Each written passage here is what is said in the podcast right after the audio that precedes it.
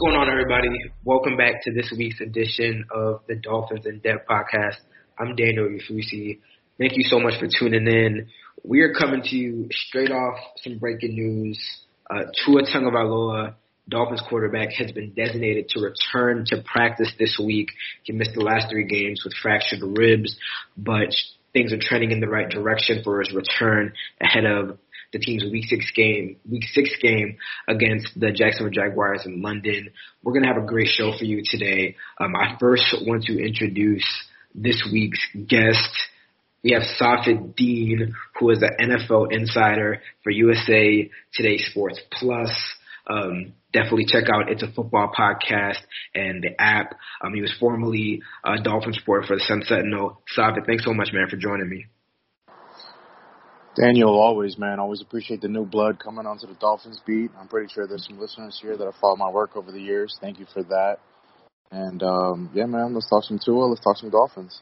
Yeah, we right, have to get right into it because this news literally dropped about 30 minutes before us recording. Like I said, Tua has missed the last three games with fractured ribs. Jacoby Brissett has been playing uh, for him in the lineup, but I mean, QB one is back. He's going to practice on Wednesday, uh, and you know, I mean, this is uh this is this is good news for for offense that's really been struggling. Um, I know that you know this team has been struggling as a whole, losing four games after winning their season opener, but having Tua back, I think it's going to do a lot for this for this offense. You know, it's it's been one that hasn't done much of anything well, and the downfield passing has kind of been a disappointment. You know, you add in Jaylen Waddle and Will Fuller, who's hurt, and mm-hmm. you know having DeVante Parker and Mike Gesicki. I mean, what do you think about Tua's return? How much do you think he's going to boost this offense? You know, I, I'm a little weary about Tua's return just because of the fact that his ribs, it wasn't a bruised rib situation. It was ribs that were fractured, okay? We don't know how many ribs were fractured in total, and we don't even know how fully healed Tua Tagovailoa is from the last three weeks. You know, this could be an injury where he's playing through some pain, pain playing with a flak jacket, um, you know, to hopefully protect his ribs from any more damage. But I mean, look, to, to expect Tua to be back to anywhere close to 100% is probably unrealistic. And, um, you know, to think he probably gets there within the next month or two is probably a little bit more likely. Um, so, you know, whatever version of Tua Tagovailoa you get, it's not going to be 100%. Could be 70, 80, anywhere, you know, up to 90, I guess. But that's up for Brian Flores and the, you know, the coaching staff and, and the medical staff to decide that Tua's cleared and ready to go.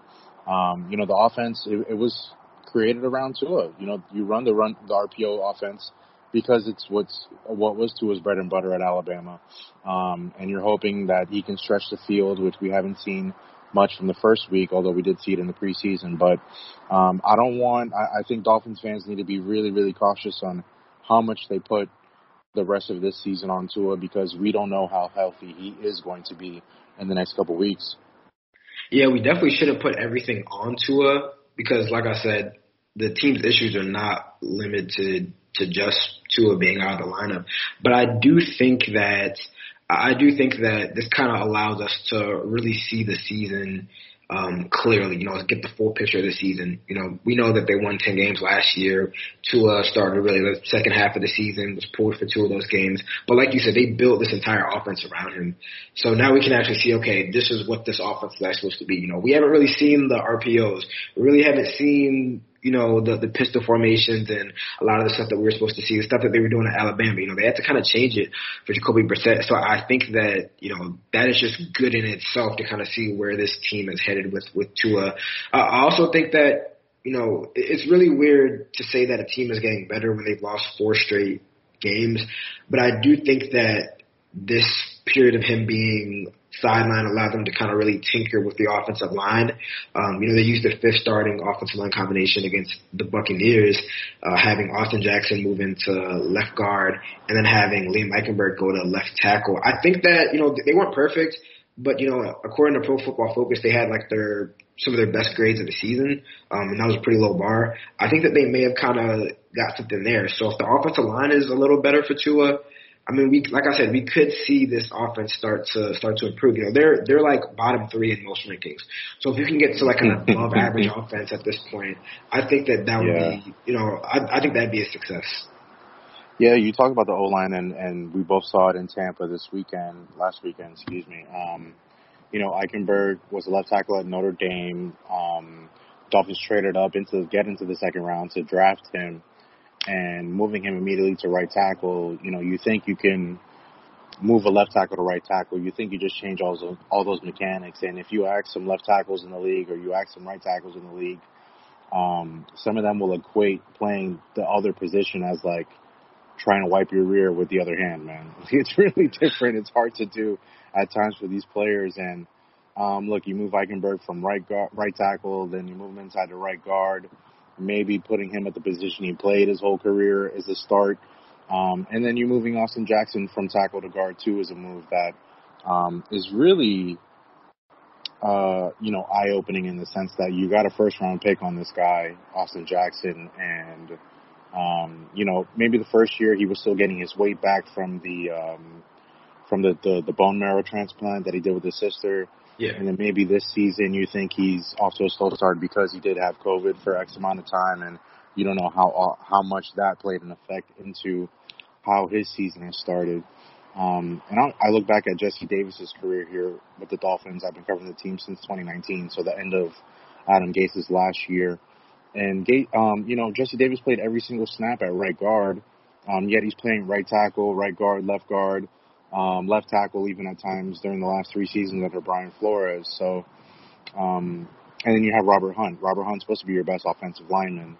Um, he probably graded out, I think, the worst out of all the guys last week. You have him Yeah. inside to kind of because he has the size and the girth to go up against the tackles, but he might be have he might have a better future at guard. But I think right now, with him being young and still kind of mobile and fast, putting him at right tackle against some of the you know the best defensive ends in the in the league might be a better move for the Dolphins moving forward. We'll see, but um, you know, like you said, the Bucks game was a good change for them. They got the new side center in the mix too. We'll see if Deiter comes back or how how long it's going to take for him to come back into the mix. Maybe they stick with the center for right now, but um, any kind of improvement is is a good sign for the Dolphins right now, especially after how they started and you know how bad they looked against the Colts in, in, in Week Four. Yeah, I don't know about you, but I'm actually kind of excited. Like, I mean, I think you know all Dolphins fans are excited to see Tua, but even me as like a media member, I'm excited to see Tua because I keep on saying this is what this whole season was about. You know, whether Tua could take that next step, and you know, I know you were watching Lamar Jackson last night. I was watching Lamar Jackson. You know, we've seen Justin Herbert. Like, I want to see if Tua can can be that guy. You know, like that's like I said, this is what this whole season is about. So I'm crossing Yeah. my fingers. He he, he can play uh, Sunday against the Jaguars. Yeah, you know, it's it's it's always interesting because you know I um some of the fans might know, Daniel, you may not know since you're just joining the Dolphins be here now, but like this has been a two year, three year process with Tua. You know, Tank Yeah. for Tua was a process that you know linked Tua Tagovailoa and the Dolphins. You know, in, in 2019. Um, when he was taking the college football world by storm, and the Dolphins needed a quarterback desperately after you know 20 years of Dan Marino not, not having one since Dan Marino retired, and um, the hip injury was obviously a big, big turning point in Tua Tagovailoa's life, his career, um, and the fact for him to rebound from a broken hip. All right, guys, let's, let's think about this: a broken hip Yeah. in a year time to play nine games last season and and show some improvement over the season. I mean, his best game was against the Cardinals. I think he probably even played better against the Chiefs than he did against the Cardinals um, in that comeback. And the Dolphins had a special teams touchdown that, you know, went Kansas City way that took the game away from them. But, um, you know, like you said, this whole rebuild, uh, you know, with Brian Flores, with Chris Grier as general manager, those two guys together leading this Dolphins franchise, it's all centered around the quarterback. It's all centered around Tua Tagovailoa and what he could do on the field. And, you know, I'm also excited to see what he shows, man. I mean, like, look, uh, you know, during the lead up to the draft and stuff like that, you know, I was the one that had it wrong uh, on Justin Herbert. I'm pretty sure I'm not uh, the only one. You are not the only And not one. and not many. And, you know, I'm pretty sure many people got it wrong about Justin Herbert. And we saw Tua for what he was in college, and now he has to turn up and show everybody, you know, and prove everybody right in the NFL.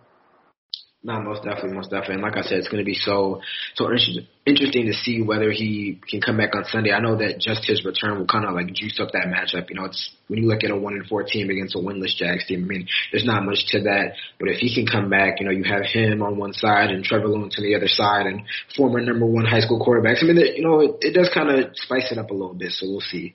But I, I do want to shift to the other side of the ball because, like I said uh, you know, the Dolphins' issues aren't just limited to Tua. Um, in the Bucks game, the Dolphins gave up over 400 yards uh, passing to Tom Brady, five touchdowns. They weren't able to stop the run, and really, the I would I don't want to say most importantly, but notably their takeaway streak of you know forcing a turnover in 26 straight games, I believe it was, it came to an end um, you know, this whole defense is kind of in disarray, and I feel like this kind of been the most disappointing part of the 2021 Dolphins so far. That the the defense hasn't really lived up to last year's standard and even taken a step forward. Um, and in talking to Brian Flores, you know, he flat out said, you know, I'm really concerned about this unit because it's just out of sync. It's like they can't do anything right now. And you even have your best players in Xavier Howard and Byron Jones just getting torched by, you know, albeit a very, very talented group of Bucks receivers. Like I I've looked at like all the different numbers and stats and everything, and I know that they're terrible on third down and they were great on third down last year, but it's like I'm not really sure how they fix this defense, and it's weird because on paper you're like they do have the players to be a very good defense, but they just haven't put it together. All right, Daniel, I'm gonna let you into some secret sauce I've learned in my four years covering the NFL, right?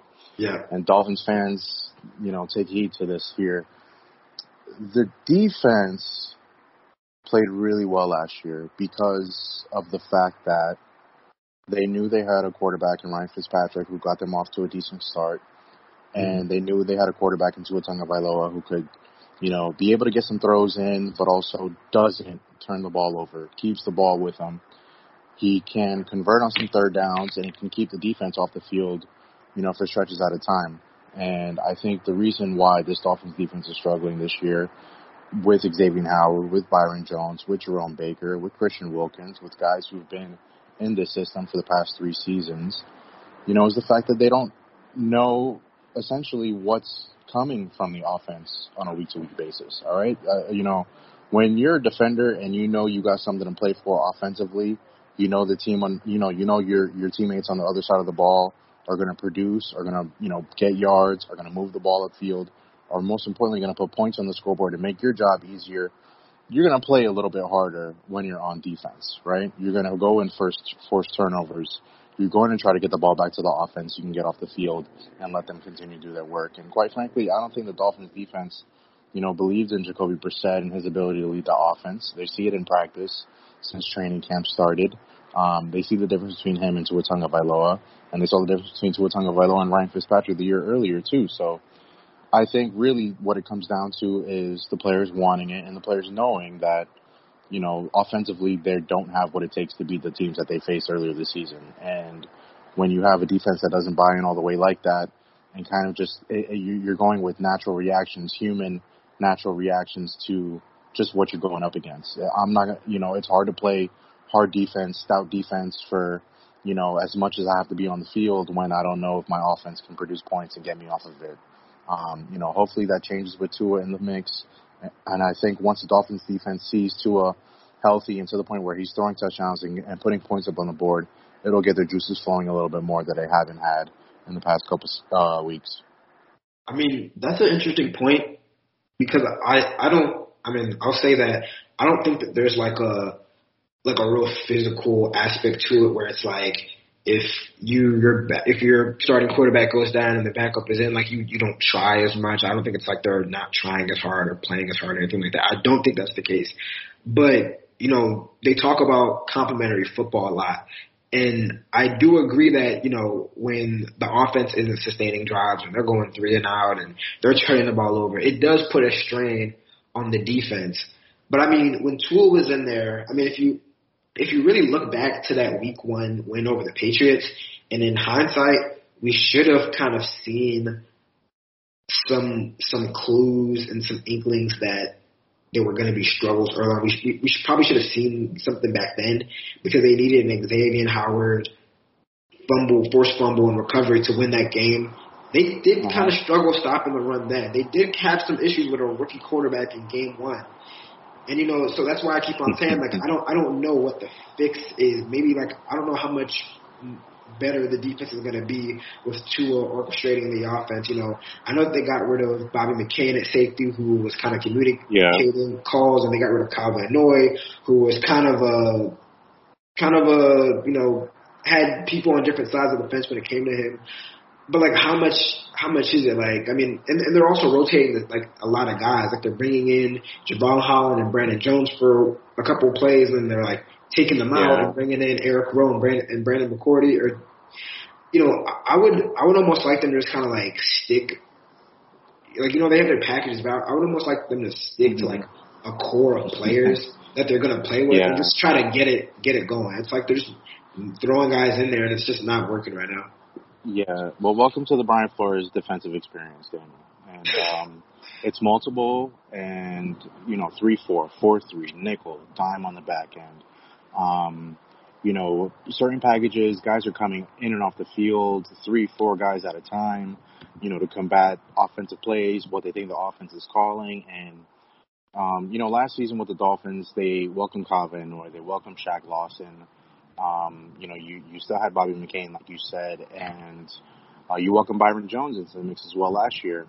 And they got off to a one and three start, like you you know you mentioned many times, to see if they could you know go ahead and and and overcome it like they did last season. But you know when you're introducing guys to a defensive scheme which is based primarily on assignment football, it's going to take some time for guys on the defense to really learn and hone their assignments, right? So it took a while for the Dolphins to adjust last season, and really the first, you know, two of the games that they lost against the Bills and the Seahawks last year were because, you know, Noah Igbinoghene is starting and he's getting picked on um, yeah. because Byron Jones wasn't playing. The defense sort of settled on as the year went on. They went on to, you know, go ahead with the turnover streak, like you mentioned before. Kyle Van Noy playing really well, and uh, to the point where other people were playing well because of him, like Andrew Van Ginkel, like Shaq Lawson, like Emmanuel Ogbah, who got home and had nine and a half sacks last year. Um, you know, so this year when you add new pieces into the mix, um, you know, you got Elandon Roberts back, yeah, but you know the backup linebackers between him and Baker, um, the other DBs in the mix like Jevon Holland and Brandon Jones who didn't play a lot last year, um, a guy like Jaelan Phillips who they tried to get to learn to draw back into coverage instead of just focusing on rushing the passer. Um, you know, for the first eight weeks or so, for through training camp, through the preseason, and the first couple of weeks of the season, having um, Phillips focusing on dropping back instead of just rushing the passer. Um, when you add so many new pieces into the mix, it's going to take some time for these guys to get developed, to learn the defense, to learn the ins and the outs, and to go through the kinks that you kind of go through early on in the season. So I think defensively, I think these guys, as soon as they learn, you know, the tidbits and the true circles of the defense, they're going to get it together. But then, like I mentioned too, you you said just now, complementary football, and when those guys know they have nothing on offense, there's nothing to play for defensively, and you're hoping that with Tua coming back and everybody else coming back into the mix, Will Fuller later on this season, hopefully you get something of a run game with this new offensive line. Um, you know, you're hoping that you, the Dolphins can put it all together and play that complementary football that Flores loves to preach about. Yeah, they're gonna need to. Um, you know, it didn't you know, I, I, I and a lot of other people kind of made the comparison. You know, they started one, one and three last year. They started one and three this year. Obviously, they faced a little tougher challenge facing the Bucks this year as opposed to facing the 49ers last year. But, um, you know, I think that there's a really good opportunity for them to kind of start to get things in the right direction by facing a, a, a winless Jags team that has kind of had their own kind of controversy, I guess you should say, with Urban mm-hmm. Meyer and, and some of the some of the off the field stuff. I'll just I'll just leave it at that. Some of the off the field stuff that's been going on with him. So we'll we'll see then. We're we're gonna take a short break, but when we come back, we're gonna kind of break down the rest of the schedule and see you know whether this season can actually be redeemed. What would success the rest of the season look like? Um, so stay with us. We're still gonna have Safid Deen on the other side. Get ready for the greatest roast of all time the Roast of Tom Brady, a Netflix live event happening May 5th. hosted by Kevin Hart. The seven time world champion gets his cleats held to the fire by famous friends and frenemies on an unforgettable night where everything is fair game. Tune in on May 5th at 5 p.m. Pacific time for the Roast of Tom Brady, live only on Netflix. You ready? Showtime. On May 3rd, summer starts with The Fall Guy. What are you doing later? Let's drink a spicy margarita. Make some bad decisions. Yes. Audiences are falling in love with the most entertaining film of the year. Fall guy. Fall Guy. Fall guy. That's what the poster said.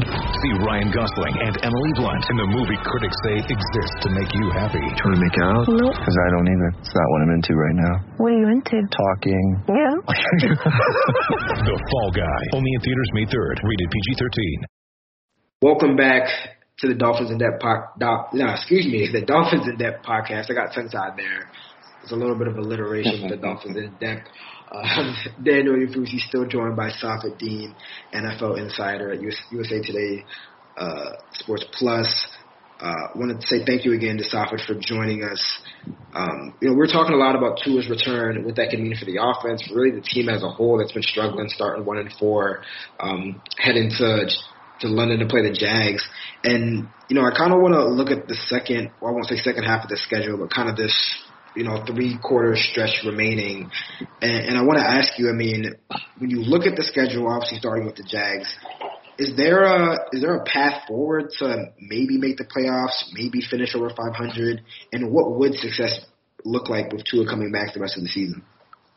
Ooh, playoffs? I don't know about that one, Daniel. And, and that's really disappointing for Dolphins fans because of the fact that they won 10 games last year. They were one game away from reaching the playoffs before, you know, they got destroyed by the Bills um, to end last season. But, I mean, look, when, when, let's look at the schedule. Like you said, Jaguars in London this week. You're going up against a Jaguars team that uh, you know, quite frankly, is trying his best to play hard. You know, I saw them play against the Cardinals in week three. They had the Cardinals up.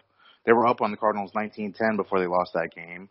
Then on Thursday Night Football, you know, Trevor Lawrence and, and Joe Burrow are going toe to toe, you know, before they finally lost that game in the in the final minutes there. So They were leading. Um, they were leading by a touchdown or two, I think, in that Bengals game. They they had a lead. Yeah. Yeah, you know, the Jaguars were playing good football before Urban Meyer started dancing or had somebody dancing on him at a Oh, bar in. Ohio after that Thursday night game, and now you don't have the buy-in from the Jaguars players anymore because of the fact that they can't, you know, follow the coach that you know supposed to be preaching all these things to them. So, look, if the Dolphins lose to the Jaguars, this is is going to be another wait. one of the worst losses in Brian Flores' career I do. I do want to. I want to stop right there. Okay, go ahead. because you know you know the context and the history of the rebuild, the fan base, the organization better than me. What happens if they lose to the Jaguars on Sunday? All right, so you're looking at a team that has Urban Meyer, a coach in turmoil right now, a first-year coach. I mean, granted, he's a college coach, one of the greatest college coaches, college coaches of our time. And full disclosure, I went to the University of Florida when he won two national titles there. Go Gators! But like, look, if if Urban Meyer and the mess that he's created in Jacksonville, right, and the, and the Jaguars beat the Dolphins uh, on year three of Brian Flores' rebuild in whatever Tua shows in his first game back from a rib injury, um, it, it's going to be the worst loss in, in Brian Flores' tenure with the Dolphins if, if that happens. Um, Steve Ross is going to have to make some decisions, or, and Chris Grier is going to have to be consulted on a bunch of things here too. Um, his job is also on the line just as much as Brian Flores is too.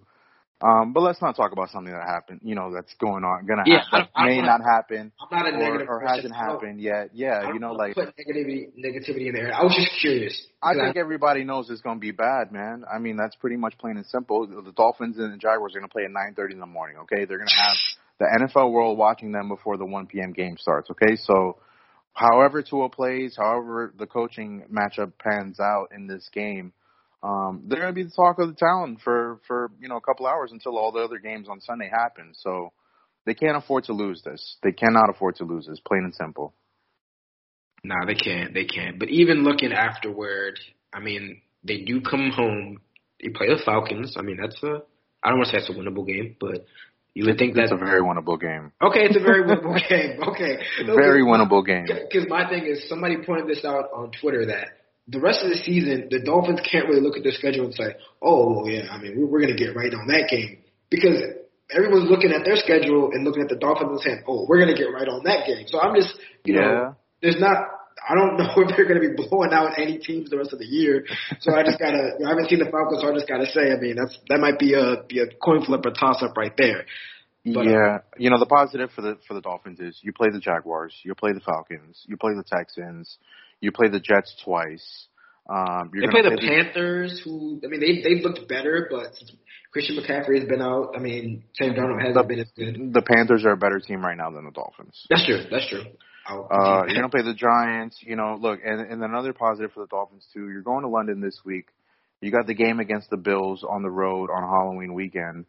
You're not going on the road after after the Jacksonville trip. You're not only go, you're going on the road twice. You're only going to Buffalo and you're only going to New York to play the Jets. Yes, You're crazy. home all the way through till like Christmas, outside of two road games. Then you have the the the Monday night game against New Orleans. Yeah. Um, you know, so you have one. Let's count these up here. One, two, three, four, five, six, six home games to get right. Okay, one of them is going to go against Lamar Jackson and the Ravens. Um, I'm expecting Lamar Jackson to beat the Dolphins down again, like he did a couple years ago. Um, you know, just to be frank here with everybody, but you got six home games, right? You're not leaving the state of Florida. Um, you know, more than twice before Christmas. So you got home field advantage on, on your side. That's a huge, huge positive. Um, and you're, you're got an, a, a really soft schedule. I think that, I think overall then, if, um, the Dolphins have probably the fourth easiest schedule for the rest of the season. Okay. So I think there's an opportunity to turn it around. You have to win those home games. You have to show up against at least, you know, some, you have to show something against the Bills when you play them on Halloween. You got to show something against the Ravens on Thursday Night Football. But, um, you know, it, it all starts with this Jaguars game. And, it, and if the Dolphins can show some improvement, show a sign of something can turn for the better, you can build on that in the Falcons game. Maybe you show a better showing against the Bills. But, you know, this is going to be a long season. I don't see playoffs in the mix for Miami. Um, I'm not even sure if 500 could be in the mix too, although they should, they have to, if if Brian Flores and Chris Grier want to continue working in Miami, they have to do at least get above 500. But um, you know, because of the start, it doesn't look so great. Okay. We're gonna we're gonna go down the schedule right now, and I wanna I wanna do a hypothetical for you. Cool. All right. I'm gonna say that they beat the Jaguars. I'm gonna say that they beat the Falcons, the Texans, the Giants. They split with the Jets, and just for the and just for the heck of it, I'm gonna say that they beat the Patriots or they sweep them. That would be one, Okay. two, three, four. I gotta count. That'd be six wins with Tua. So that'd be six wins with Tua. And you're talking about seven wins overall in the season. Yes, but with Tua as the starter, they'd be seven and. I I can't do the math. Uh-huh. Seven and seven. They'd be seven and seven with Tua as a starter. No, no, no. They'd be. We should definitely edit this out, right? All right. So you want to know with the Patriots, you want to go two and zero against the Jaguars, three and zero against the Falcons, three and one against the Bills. Excuse me, three and two against the Bills. Yeah. So I got my math caught, caught up there. Uh, four and two against the Texans. Um, four and three against the Ravens. Um, splitting with the Jets, so that's five and four. You giving them the Panthers game? Mm, sure, why not? I tell him I'm gonna give it. I, I'm, I gotta be. I gotta right, be. I gotta be positive. I'm gonna give. I'm gonna give him that win. Six and four. You got the Giants seven and four. Uh, the Saints. I'm gonna say Saints, that's a loss. I'm gonna say that's a loss. Both. Okay. Both of those. Seven and five, seven and six, and then the Patriots game. If they split, that's eight and six. No, but I'm. I'm giving. I'm. I'm giving them. The, I'm, I'm saying that they beat the Patriots at home. So that's. Yeah, yeah. Yeah. Yeah, I got that at uh. I got that at eight and six without the uh, the other games, without the Okay. three, without the last three games that Tua hasn't played. So So we're looking at. six as a starter, and then We're you're looking at about at two two games above 500 as a starter. I mean, if you extrapolate that out, that's maybe like a what's that? 11 and six record, 17 game schedule. I mean, do you? That's that, that's pretty that's pretty much what I'm getting at. If Tua comes Sunday and plays the rest of the season, and Yeah. he is essentially an above 500 quarterback, um, because I believe he was like seven and three or whatever it was last year. Uh-huh. I mean, do you do you leave that season saying, "Hey, we didn't make the playoffs, but our quarterback was hurt for three games, and when he came in, we were a viable team." I mean, how, what is the what is the mood of Stephen Ross and the rest of the organization? Do you do you look at wholesale changes, changing the GM, changing the coach, or whatever? You know, like what is the tenor after that? Yeah, I mean, you know, it's definitely hard to forecast. We're talking about 15 weeks in the future, Oh. and and I would say that you know, you know, it's crazy when you watch Thursday night football, when you watch Monday night football, Sunday night football, the one game on the week that everybody's watching. You know, I always see guys like make plays, and I'm always wondering like, why why didn't the Dolphins get those guys right? Like, why didn't they get Jonathan Taylor, you know, running back? Why didn't they get um, you know, a, a, like Rashawn Slater from the Chargers? But can I can, Like- can I like- can I quickly interject on that? Because I do see- I do see that a lot from fans, from media members, from a lot of people, where it's like Yeah. it's like every single time a player that the Dolphins didn't select plays well, it's like, well, the Dolphins could have selected that guy. Like even with Lamar Jackson last night, We have, like yeah. Lamar Jackson didn't get picked by the 31 teams before they were even traded back into the first round to pick him. Like we can't do this every single time. It's, A it's good player does good things. Like it's, like, it's not just a Dolphins thing either. It's every other team. It's every Like- other team, like- man. front offices miss, and I know that the Dolphins have missed a little bit more than you'd like, especially with the amount of draft capital that they have. hmm But it's like you can't do it every. You can do it maybe with Herbert, but a lot of people missed on Herbert.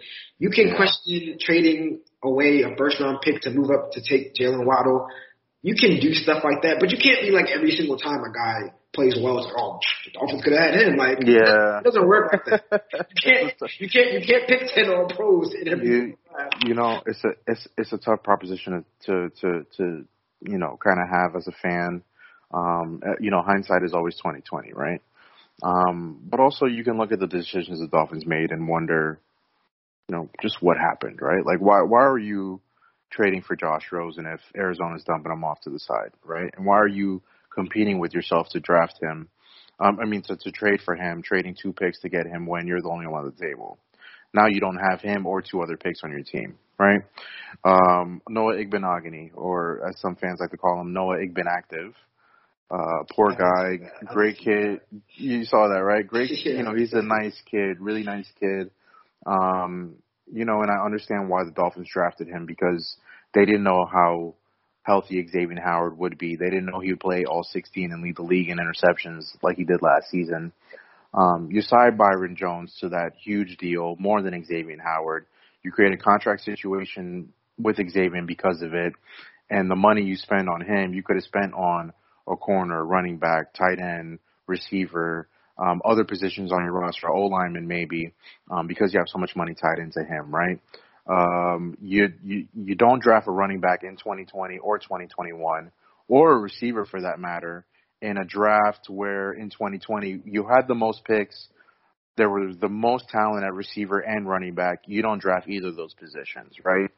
Um, you know, there's just a laundry list of things for the Dolphins here that they have made decisions on that they were overconfident about and decisions that they did make. And now you're seeing it all come to fruition with this one and four start. And let's not even get into the fact that Brian Flores hasn't even had a coaching staff, uh, offensive coaching staff established in three seasons here. Okay, the Dolphins went completely the other way in an offensive, you know, minded league where let's get the defensive coach, let's get a guy who could be a leader of men. Brian Flores has done that. He's done a great job as a head coach overall. But his biggest misstep and his downfall so far has been the fact that he has not gotten an offensive coaching staff with some continuity.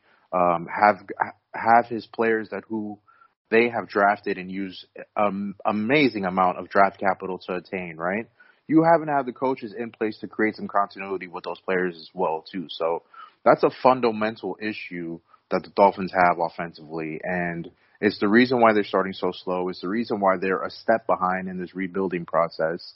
And you know, at, at the end of the year, like you said, to go back to what we were talking about, Tua going potentially eight and six the rest of the way. Um, so that would be 14 and I mean 15 and 11 overall as Dolphins starter. If it's enough to keep Tua around and, and tear tear everything all over again, I mean, where are you going to find any continuity if you're the Dolphins? right? It's got to come this season. You have to show some market improvement in what you're doing. You have to come away with some wins, whether it's against the, the Panthers, against the Ravens, against the Patriots, against the Saints. Um, you got to show some kind of improvement along the way. It has to be obvious to keep you in charge, to let Brian Flores and Chris Grier go ahead with year four of this process and what that could be like for the team too. So um, the Dolphins have a lot to prove on the field. Brian Flores and his coaching staff have a lot of work they have to do, and these players have a lot of work to do. Um, you know, to in order to make that all happen, Daniel. Yeah, I'm still in a I'm still in a wait and see approach with the rebuild and the regime as a whole, especially because, like I said, Tua has been out for three games, and I and I do agree with um, one of those last points that you made that it's for me, and maybe this might be because I'm not, you know, I, I haven't been fully involved and you know really soaked up in the in the fan base and the in the, in the you know Miami South Florida fan base and whatnot. I of course yeah. I I looked at this season and I was like, it wasn't like a playoffs or bust season. You know, obviously most people would expect playoffs because they were one game shy of or one win shy of making the playoffs last year. I didn't view it as that. I had them going like ten and seven and missing out on the playoffs, but I viewed that as a success. I thought that if Tua, obviously he's not playing all 17 games now, but if Tua did play all 17 games, and like you said, you saw the improvement on the field with Tua, even if you didn't make the playoffs, even if you finished with like the same, right around the same number of wins, you could feel confident in continuing to build around him and kind of keep what you had, you know, keep that together and keep building with that. And, and, you know, I don't know what your preseason predictions were, but that's just how I feel, you know. Yeah, of course you want tangible results. You want to be in the playoffs. You want to say, okay, we took that like legitimate step forward. But like I said, when you're in a rebuild, you look for you look for you know the the tangible results on the field in terms of how your quarterback is playing and whether the pieces that you've brought together are actually meshing well together. That's what that's what I keep on saying. I feel like the rest of the season is about. You know, while Jacoby Brissett was having struggles and the team was losing four straight games, people are saying like people should lose their jobs, and I'm like. But how? Because we haven't even seen this team. So that, that, that, that's why I keep Yeah. on saying the rest of the season is a trial run to see whether Tua is the guy and whether he is actually making considerable improvements. Yeah, and I feel bad for Tua, man, because like Justin Herbert is balling out of his mind, right? Yeah. So he's got more 300 yard games for anybody two years into um, their careers, and we're just in week five, right? He was already the reigning offensive player of the year last year as a rookie, and you know Tua had to wait until he got that got to the year mark after the broken hip to start playing, right? And now he got hurt week two of the season on what the first quarter, second drive of the game, maybe first Yeah, drive. second second second drive of the Buffalo Bills game. You know, so like, and then the way Tua got hurt was, I mean, look, he didn't see the lineman. Jesse Davis didn't see the lineman coming, but not even that. The first two sacks of the game, he didn't see the lineman coming from the DB side either. Um, you know, so that's a, a, a big mis- misstep on his part, Tua speaking specifically. But you know, Tua's 11 games in here, and I think for anybody to think that 11 games is enough to see on a quarterback to, you know, pass on him, swipe left or swipe right, you know, it's not enough. Tua needs more time to cook. Tua needs more time and more protection from this offensive line. He needs his playmakers to stay healthy and be available to him. And I think the offense is going to take a considerable step with him at quarterback. I think you're going to see Myles Gaskin in the mix more because of the RPO. You're going to see Jaylen Waddle use like the Lamborghini he is instead of like, you know, the Pinto that they're kind of driving him with here in the last couple of weeks, you know, with the short passes, with the, you know, Waddle's supposed to stretch the field for you. And I know. I, I don't think Godsey and Studesville and whoever else is playing calling plays for the Dolphins, they don't know how to use them. They're, they're driving a Nissan when you got a Lambo in the garage, right? Man, if I see So- if I see if I see one more one more screen behind the line of scrimmage, You I'm know, like- it. They did the same thing with Lynn Bowden Jr. last year too, and Lynn Bowden's supposed to be another shifty guy that you get to kind of throw into the wrinkle of your offense. Every NFL offense has one of these guys. It's like a Tyreek Hill, and they're supposed to make big plays, splash plays. But if you don't have this guy running past ten yards, what are you doing with them, right? Yeah. Jaylen Waddle needs to be. I felt like the Dolphins' offense with Jacoby specifically, or just anybody, honestly, especially with Tua, they need to feed Jaylen Waddle the football, right? Feed Jaylen Waddle the football. Use the RPO to get Myles Gaskin in the mix. Play, make some passes out of the backfield to Gaskin, to Ahmed. Get Parker and Gesicki in the mix when you need another big play. Have Willer as Fuller as well um, when he does come back. But I think this goes to Waddle. You you ride Waddle to the till the brakes fall off. Um, because he's your most talented player on offense, and um, I think Tua is going to be aware of that. I think he's going to be cognizant of that. He's going to get rid of the football a lot faster because of the fact that he's not going to want nobody to hit him with the ribs. Like I think the Dolphins are going to go shotgun the rest of the season, probably nothing under center. Yeah. And um, you know, you're hoping to see that you know DeVante and Gesicki can take it up a notch. You know, when Tua does get back. Yeah, I mean they do have the the talent. They do have the talent. I mean, I was only there for the last two, two weeks of training camp, but you did see you did see the potential. And I, even in the Bucs game, like it's hard to say this team is improving when you lose four straight games. But even in the Bucs game, like we saw Myles Gaskin be incorporated into this offense, and we saw like for the first time this season him really being utilized as a pass catcher and whatnot. So you know when Tua comes back, you know the hope is that this offense really starts humming. You know before before we leave, I do want to do two quick hitters I, I, got, I got, we always got to talk about this. You know, the, the news has kind of died down regarding Deshaun Watson, but I do want to ask. Mm-hmm. The trade deadline is November 2nd. The Dolphins will have three games if he comes back, if Tua comes back Sunday. They'll have three games to see Tua. Is there any chance that they make a move for Watson before the trade deadline? Do you think? Well, you have to answer two questions to that, and or maybe one actually. But is, Watson going to play this season? How many games are you going to have with Deshaun Watson? Well, technically, um, well, technically, he's eligible to play right now. Yeah, the, the Texans are just paying him not to play. You know, the, they mm-hmm. haven't put him on the exempt commissioner's exempt list yet, so he technically can't play. Yeah. So Dolphins fans know how mad you know Brian Flores gets at me when um, I ask a question or anything like that, and during his press conferences over the years. But how upset do you think he's going to be having to answer questions about Deshaun Watson each and every week? Why is he playing? Why is this guy who has 22 sexual assault um, allegations and lawsuits pending, um, civil lawsuits, by the way, why is he playing?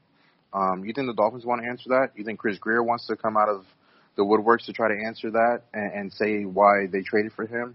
you think Stephen Ross wants to come out and he's not going to say anything, but have to, you know, answer to the NFL and answer to followers and Dolphins fans of why they acquired Deshaun Watson?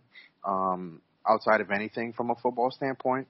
Um, you know, I, I I don't think the Dolphins make a trade at the trade deadline. I think if a trade is made, it's going to be in the off season, um, or definitely when something is resolved here. But I want some, uh, you know, I want to specify this for Dolphins fans specifically, Daniel, and the fact that is we do know the Dolphins have interest in Deshaun Watson, but the real reason why the Dolphins continue to keep um, being mentioned in a trade for Deshaun Watson is because he has a no trade clause. He wants so he, to be in Miami. Come, yep, exactly. Yeah, he can be in Miami, right? He can. He wants to be in Miami. He wants to pick his destination. So the Dolphins are always going to be, uh, you know, lumped into the mix, whether or not they truly have interest in him, whether or not the Steve Ross report that he does have interest in Watson is true. Okay, so uh, the no trade clause is the biggest reason why the Dolphins are always mentioned in the mix. There, it's not the love for Tua or you know the fading love for Tua. It's the fact that he has this no trade clause that, that's always going to bring them into the conversation. Um, so to answer your question, and for the short hitter that became long because yeah. you know I don't think so. No, um, you know Watson is too volatile, too toxic right now for any team to kind of take on that PR nightmare. Yeah, I definitely agree with you. And it's like it's kind of one of those things where like the November second trade deadline is gonna pass, and it's like if they don't trade for him or anything, it's like oh okay, we're putting this to bed until the season ends, and then it just ramps back up, and you know it's going to be on it's going to be on ten when yeah. the season ends. And not even that too. Tua is a lame duck quarterback now. You know, is yeah. Tua playing for his job? Is he playing for his next job? Um, you know, what is Tua playing for? Is is, is he going to be two and done here in Miami? Um, these are all things that Brian Flores has to answer, Chris Grier has to answer, um, and even November second doesn't do them any favors either. You know, you got the whole end of the season to see how Tua performs and see if you make a move like that. So. You know, Tua's really in a bad position here. You don't have the pieces you need offensively around you to succeed, and then you don't even know if your franchise has faith in you and if they're going to trade for another quarterback.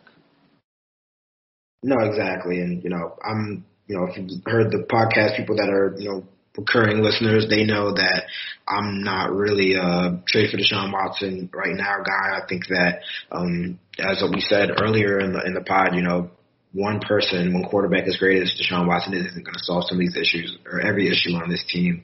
Um, so, you know, I have no problem with kind of planning it out uh, with Tua and seeing what happens. I think he overcomes a lot of the other issues, though. That's the problem, right? Star players can compensate for um, bad coaching, poor coaching, bad play calling, um, other bad players on the field. Uh, a star player can definitely maximize the potential of a team because of his star power, but um, it's worth it's why you trade for Deshaun Watson from a football standpoint, but everything else is not why. No, I get that. I, th- I think maybe like subconsciously part of it is me just kind of like knowing that the team went to lengths to kind of like strip this roster down. Um, there was the whole tank for Tua movement, and they finally drafted him. I almost want to like would rather see them get back to being a winner, like I don't want to say like the right way, but kind of do it the old fashioned way. You know, like draft the quarterback, yeah. get the pieces, draft the guys, like kind of like build it with the homegrown guys. Maybe maybe subconsciously that that's what it is for me. Mm-hmm. Yeah, and as a Dolphins fan, you're probably out there wondering why can't we identify a quarterback like Deshaun Watson, like Lamar Jackson, yeah. like Justin Herbert, like Drew Brees, um, you know, ahead of time and have them as our own and have it the old fashioned way, like you said, Daniel. I mean, we're going to find out if, again, if Tua is in that caliber of Lamar and Justin. Um, and, you know, that can be starting Sunday. And that's where I want to end it with getting your predictions. Are you taking the Dolphins or are you taking the Jags? You know? Ooh. Ooh, putting me on the spot here. I have to, I put everybody on the spot and then I give I appreciate that. I appreciate that. I appreciate that. Um, man, I would say after seeing the Jaguars in week three and week four, how close they were to beating the Cardinals and the Jaguars, um, and how bad the Dolphins were playing before the Bucs game. Um, I definitely had the Jaguars as the favorite here, but um, I'm going with I, I had the Jaguars as the favorite, but I have the Dolphins winning. Um, I'll put a score on it. I'll put a score on it. I'm going to say uh, 27-24. They win by three. Okay. Jason Sanders kicks the game-winning field goal. okay, um, I like that. But they're gonna have to they're gonna have to play against Trevor Lawrence. That's a bad boy on the other side of the field. All right, he can play. He can play. He's he's a good player on the other side of the field, and the defense the Jaguars have they got some really good players too. It's just they, like the Dolphins really have to get off to a quick start, and Tua's got to have some plays. They got to have some good scripted plays the first two drives. Um, Dolphins got to get up two touchdowns early, I think, if they win this game. Um, I don't like it in a close game for them, but I think the Dolphins have more of a united team um, than the Jaguars have. They seem kind of like a fractured unit, and that's kind of be the the the ultimate reason why I think the Dolphins beat beat the Jaguars on Sunday. Yeah, I'm going to take the Dolphins too. Um, I don't know about a score. I mean, if I had to say a score, I'd probably even go lower than you. Um, just given how the Dolphins offense has struggled, and I do think that there's a lot. I mean, really, I mean, I do think that there's a lot of pride on that on that Dolphins defense, which won't allow the Jaguars to maybe score as many points as we as we think. You know. I think I think Trevor could produce the points, and it's funny. You should just call me out, bro. Just say, "Yo, I don't think they're going to score that much." Maybe I'm, too, maybe I'm too overzealous in my points that I gave the Dolphins. Maybe Jason Sanders is going to have like five field goals in that game. Who knows? But um, yeah, yeah, definitely I mean, agree with I mean, we, we, I mean, we, there have been some ugly games in London for for the Dolphins. They haven't been too great, or you know, across the pond. So, so who knows? I mean, if if we if we get another fifteen and twelve game, I mean, it would just be kind of par for the course at this point. Yeah, man, and let's just hope everybody on the Dolphins organization makes the trip back home, man. Yeah, yeah. A- AKA nobody gets fired. Oh, exactly. Thank you, thank you for filling in the blank. Because if, if, if, if, you know, if, if uh, people in Miami and South Florida wake up at nine in the morning to watch this game and they see a clunker and a, and a loss, yeah, not, Monday's not going to be good. Um, but but you know, we're, we're keeping the positivity. We're both picking them to win, so let's not even let's not even. Yeah, I'm, I'm looking out for you too, Daniel. I don't. I want you to write a game story and then be able to enjoy the rest of your time in London. You know what I'm saying? Oh, be your first time there. You excited for the trip? You excited? For no, I'm trip? excited. I'm really excited. You know, I, I went to I went to the United Kingdom with my family when I was like five years old, so I like barely remember that trip. But I'm definitely excited to to head out there. Man, uh, the Dolphins were supposed to go to London last year. Thanks COVID, and yeah. I'm not gonna, you know, I'm not gonna get to travel to this game too. So I'm jealous of you. I'm jealous of, you know, all my other colleagues in the Dolphins be getting to go to London for this trip. Um, but yeah, man, Sunday morning we'll see how this goes down. Not most definitely, and you know I'll be back here next Tuesday to to discuss the game, win or lose. Hopefully, it's a win for the Dolphins and the Dolphins' sake, but we're gonna see. You know, we're gonna see for sure. Well, that brings us to the end of another week of the Dolphins in Depth podcast. I want to thank Safid again so much for joining me. I had a lot of fun, and uh, again, I think it's going to be a real interesting game, and uh, we're all going to be tuned in. We're all going to buckle up for that one, man.